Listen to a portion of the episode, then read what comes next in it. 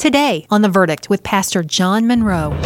Today I say to you, receive the kindness of God. Receive the grace of God. And not only to receive and to experience that grace and that kindness, but to display that grace and to display that kindness to others. Welcome to The Verdict, featuring the Bible teaching of Pastor John Munro, Senior Pastor of Calvary Church in Charlotte, North Carolina. When things don't go our way, it's easy to become fixated on our problems. But we're forgetting something vital. Our good God is still in control. And today on The Verdict, we're continuing our study in the book of Ruth with a lesson about remembering and focusing on the kindness of God. Here's Pastor John Munro. Today we continue this beautiful story of a young Moabite widow who finds herself in a strange land as she begins a new life in Bethlehem. She's an alien, but she's living by radical faith and is sheltering under the wings of the Lord. She will learn, as we will learn today, of God's indescribable kindness and grace. God is going to bless her in ways she could never imagine. Like Ruth, you may have experienced great heartache. And we are all living in the midst of much chaos and uncertainty in our world today. You may be anxious or fearful of what tomorrow may bring, but I pray that you will humbly place your trust in the Lord and receive His extraordinary grace. Allow God to surprise you with His grace. Have you found out that some circumstances and situations in life just seem impossible? There simply are no solutions, no way out. I put bluntly, your life is a mess. You look back to better and happier days, but circumstances beyond your control or perhaps foolish decisions which you have made have resulted in the present impossible situation. Someone recently sent me this Rubik's Cube. Probably they were going cheap, I don't know. But uh, a long time since I saw it. And of course, when I saw it, I immediately wanted to do this with it, but I refrained from doing it when I got it because I knew that once I had started uh, to move this around, at least for me, and I realize some of you are semi-geniuses, I'm not, I'm just an ordinary guy, but I thought, if I start doing this, it will be impossible for me at least to get it back to what it was when I received it.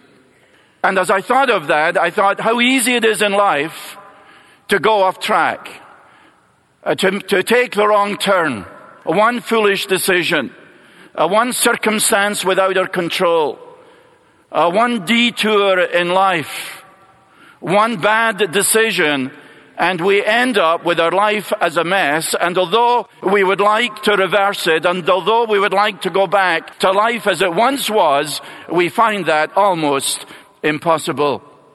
And what God has planned for our life has become confused and marred and scarred because so often of our own selfishness and pride and self-indulgence. Eliot Spitzer has received a lot of publicity and is an example of an individual whose life has hit a brick wall through foolish and indeed sinful decisions. His life now is like this. It's a mess. And I'm sure he would like to have reversed the clock and to think of life if he had never done what he apparently has done. His life is a mess. But in case any of us distance ourselves from uh, such an individual, if we're honest, we realize that while we may not have committed the same sins and made the same foolish decisions as Eliot Spitzer, unfortunately for us that when we do so, it's not put over the press in the world and the media in the world, but our life so often is also a mess. Is there anyone here, by the way, who can rectify that with a few turns? If you can, be my guest. I'm not even going to try. What do you do when life seems impossible? What do you do when you mess up? When you let yourself down and let others down? Most importantly, what are you to do when you let God down and not only let God down, as it were, but sin against a holy, perfect God? Let me say this very, very clearly right at the beginning. You will never solve your problems in life You will never erase your failures. You will never be able to get your life back to what it was or what it could be by yourself. You need the kindness of God and the grace of God to intervene in your life. And this is where we can learn from this beautiful story of Ruth. Here is a young Moabite woman who trusts in the Lord. We read last week that wonderful verse in Ruth 2 verse 12 where Boaz says to her, may the Lord reward your work and your wages be full from the Lord, the God of Israel, under whose wings you have come to seek refuge. And Ruth and Naomi seek refuge under the wings of the Lord. And there they're going to receive indescribable, amazing grace and the kindness of God. And when life is a mess, what we need is not self-help, is not self-actualization, is not to discover our inner self-consciousness, as it were, but what we need and need so desperately is the kindness of God and the grace of God. And this kindness of God and this grace of God is only received by us from one source, from one individual, and that is our Lord Jesus Christ. Today I say to you, receive the kindness of God. Receive the grace of God. And not only to receive and to experience that grace and that kindness, but to display that grace and to display that kindness to others. Here are these two destitute widows. Can you picture them? Naomi and Ruth. But they find their shelter, they find their protection and their salvation under the wings of the Lord. And God and His kindness and God and His grace is richly rewarding them. Because God is going to bless them in unimaginable ways as the story unfolds. Like Naomi and Ruth, today your present circumstances may be very difficult. You may have experienced great suffering, heartache, uncertainty and confusion. You may be very, very anxious this morning about your future. But listen to this. Listen to the way that the apostle Paul puts it so well in Titus 3. He says, the kindness of God, our Savior, and His love for mankind has appeared and He has saved us. Isn't that wonderful? that God's kindness and God's grace has appeared. How has God's kindness and grace appeared to us? Through His wonderful Son, our Lord and Savior, Jesus Christ. This is our subject this morning, the kindness of God and the grace of God. Our great God is a God who loves to bless us. He's a God of indescribable grace. But to receive that grace and to receive that kindness requires humility on our part. We must acknowledge our need. We must acknowledge that we by ourselves cannot solve our problems and find our refuge, as it were, under His wings. That is to trust in the Lord. Now let's continue our study of Ruth. We're going to read from verse 14 to the end of the chapter of chapter 2. So if you have your Bible there, as I hope you have, take it out and read with me so that you and I will be transformed by the grace of God and the kindness of God. Ruth 2 then, verse 14. Ruth 2, 14. At mealtime, Boaz said to her, Ruth, come here that you may eat of the bread and dip your piece of bread in the vinegar. So she sat beside the reapers and he served her roasted grain and she ate and was satisfied and had some left. When she rose to glean, Boaz commanded his servant saying, let her glean even among the sheaves and do not insult her. And also, you shall purposely pull out some grain from the bundles and leave it that she may glean, and do not rebuke her. So she gleaned in the field until evening. Then she beat out what she had gleaned, and it was about an ephah of barley. Verse 18, she took it up and went into the city, and her mother-in-law saw what she had gleaned. She also took it out and gave Naomi what she had left after she was satisfied. Her mother-in-law then said to her, where did you glean today and where did you work? May he who took notice of you be blessed. So she told her mother-in-law with whom she had worked and said, the name of the man with whom I work today is Boaz. And Naomi said to her daughter-in-law, may he be blessed of the Lord who has not withdrawn his kindness to the living and the dead. Again, Naomi said to her, This man is our relative. He's one of our closest relatives. Then Ruth the Moabitess said, Furthermore, he said to me, You should stay close to my servants until they have finished all my harvest. And Naomi said to Ruth, her daughter-in-law, It is good, my daughter, that you go out with his maids, lest others fall upon you in another field. So she stayed close by the maids of Boaz in order to glean until the end of the barley harvest and the wheat harvest. And she lived with her mother-in-law. Amen. Here we learn of the kindness and the grace of Boaz, but of course, a picture to us, an illustration to us of the kindness of God and the grace of God. You see, the kindness of God and the grace of God to us is extraordinary lavish. Just as the kindness of Boaz to Ruth is lavish. Last Sunday we learned of the gracious provision under the Mosaic law to the poor and to the alien. And Ruth is taking advantage of that Old Testament provision. She works not as a reaper to be paid, but she works as a gleaner, trying to pick up a little bit of grain here and there in order to survive, to get a bit of food. But when Boaz discovers that she is a Moabitess, he makes sure she's cared for. Boaz ensures that Ruth receives provision and protection and to Ruth's utter astonishment, she is invited by Boaz, the owner, she's invited to his table. She certainly doesn't deserve to be there. She's an alien gleaner. Uh, she's a Moabite. She's not even a reaper. And Boaz even makes sure, did you notice that in verse 14, that she knows how to eat.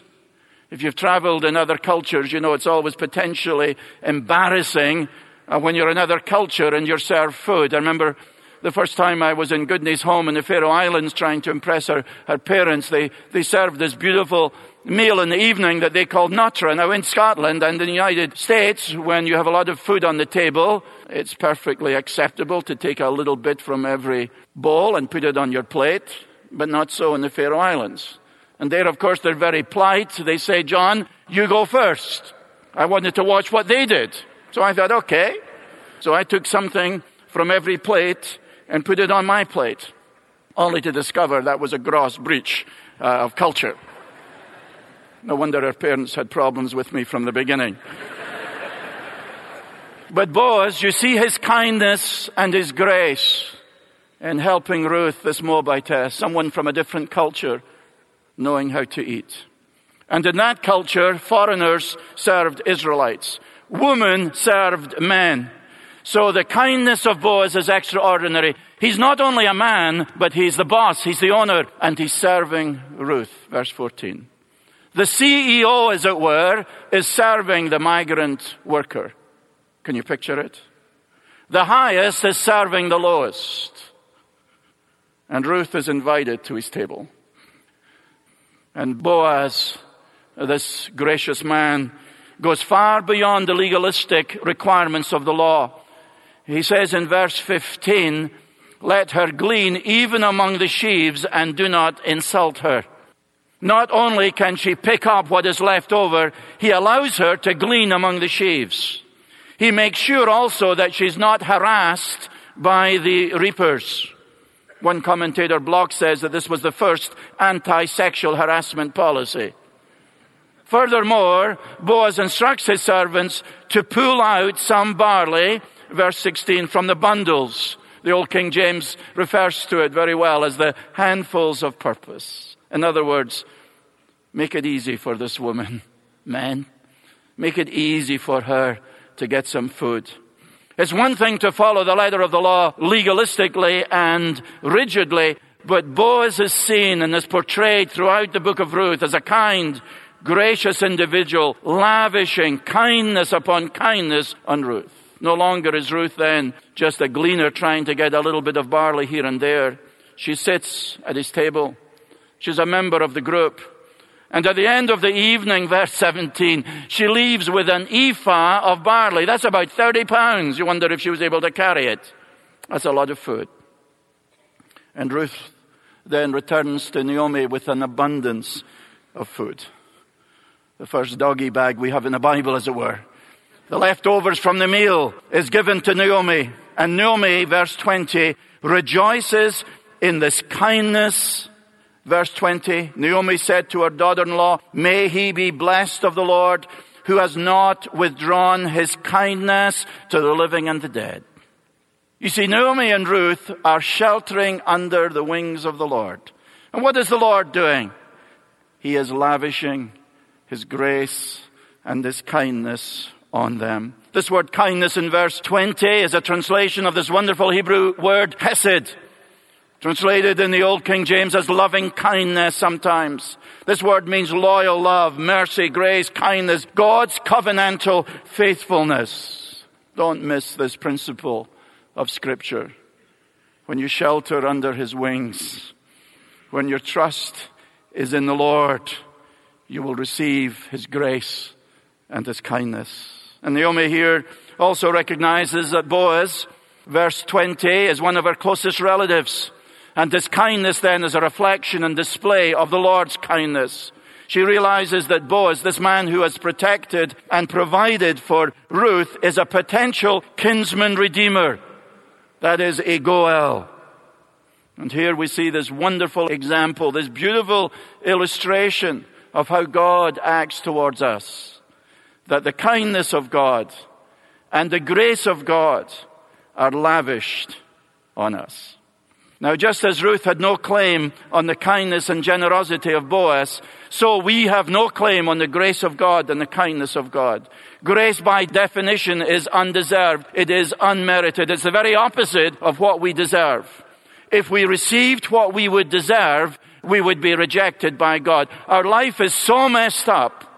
We have made so many wrong turns that God, a holy God, would certainly be just in saying you are forever, forever excluded from my presence and you will suffer my eternal punishment. But the message of scripture is this. Psalm 103 that God has not dealt with us according to our sins, nor rewarded us according to our iniquities. For as high as the heavens are above the earth, so great is his loving kindness towards those who fear him. That is to those who shelter under his wings.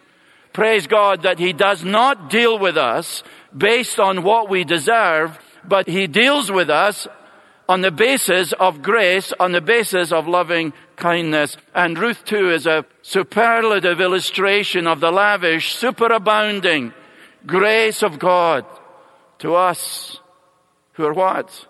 Undeserving sinners. Like Ruth, we are outside of the commonwealth of Israel. Like Ruth, we are strangers to the grace of God. But God in His grace not only saves us, but welcomes us into His family. He welcomes us to His table. Isn't that amazing? It's one thing to give kindness to someone outside of your home. It's another thing to invite them into your home and to sit at your very table. But that's what God, our great God, does. In fact, says Paul in Romans 8, that he makes us heirs of Christ. Joint heirs.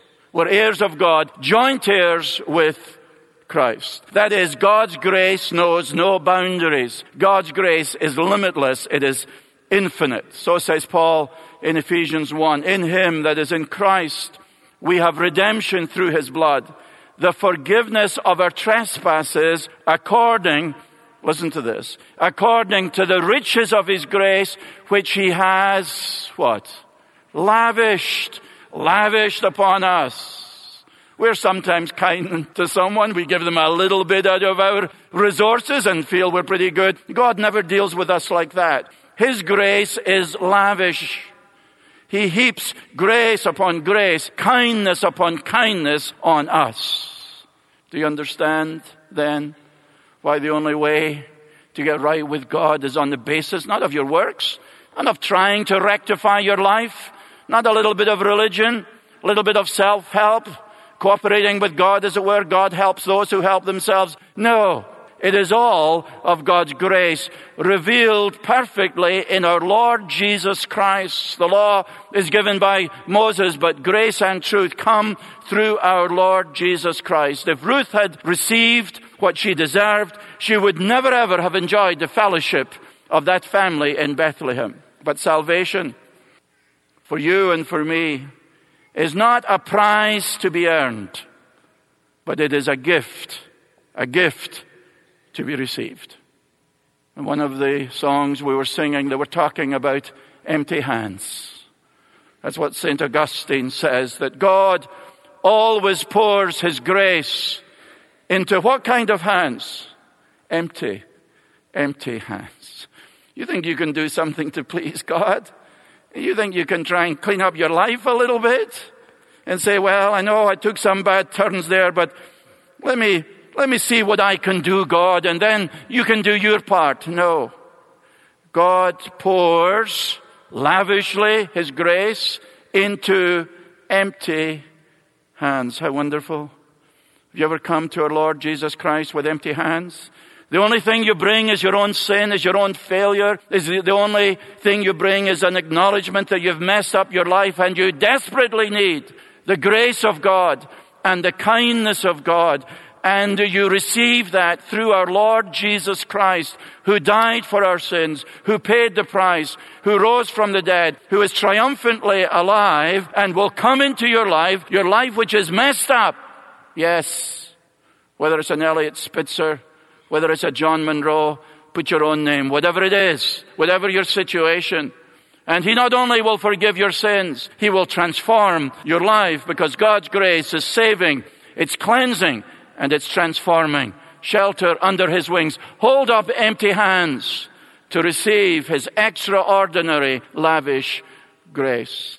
Now, as I was studying this passage, there's another principle here which follows from the first. It's this. The kindness of God, that is his grace, transcends racial barriers. Did you notice that? The kindness of God, the grace of God transcends racial barriers. The kindness of Boaz transcended racial barriers. Boaz was an Israelite. Throughout the book of Ruth, the writer repeatedly reminds us that Ruth is a Moabitess. He wants us to remember that. You see, the Moabites were not allowed into the sanctuary of the Lord. They were Israel's enemy. They were idol worshippers. You see, if Ruth is going to be welcomed to the family in Bethlehem, to the people of God, it is going to be on the principle of sheer grace. That's Pastor John Munro, and you're listening to The Verdict. We'll continue our lesson titled The Kindness of God next time. But before then, we encourage you to visit our website at theverdict.org. There you can listen to previous lessons and get your copy of John's brand new listening guide for our study in the book of Ruth. With scripture passages, notes, and questions offered for each of these daily lessons, this printable guide will help you follow along and apply the biblical teaching from the story of Ruth to your own life today. There's so much to unpack from this little book in the Bible, and we want to help you discover it all with this valuable free resource. Download or request your free copy of the Ruth Listening Guide today by going online to theverdict.org. There, you'll also want to sign up for John's monthly email to receive exclusive updates and invites to everything coming up here at The Verdict. And right now, you can also help us continue sharing the truth of God's Word with fellow listeners by supporting the verdict with a donation of any size. Through your generous giving, you can help share the gospel of Jesus Christ in your community and beyond. To give whatever amount you feel led to, simply visit theverdict.org. You can also give over the phone by calling us at 833 551 2231 or send a check through the mail just address your envelope to The Verdict, care of Calvary Church, 5801 Pineville Matthews Road, Charlotte, North Carolina 28226. Now, here's Pastor John Munro. Well, what's your verdict? Isn't this an incredible story of grace and of kindness? God is pouring His grace into the completely empty hands of Ruth. In your life, you may have experienced that God often surprises us with His grace as we live a life of faith. Isn't that a great comfort to you? The Bible says that by grace we're saved through faith, and this is not our own doing, it's the gift of God. Next time, we're going to learn more of this extraordinary grace which God lavishes upon us. Thanks for joining us today on The Verdict. I'm Michelle Davies. Today's program with Pastor John Munro was produced and sponsored by Calvary Church in Charlotte, North Carolina.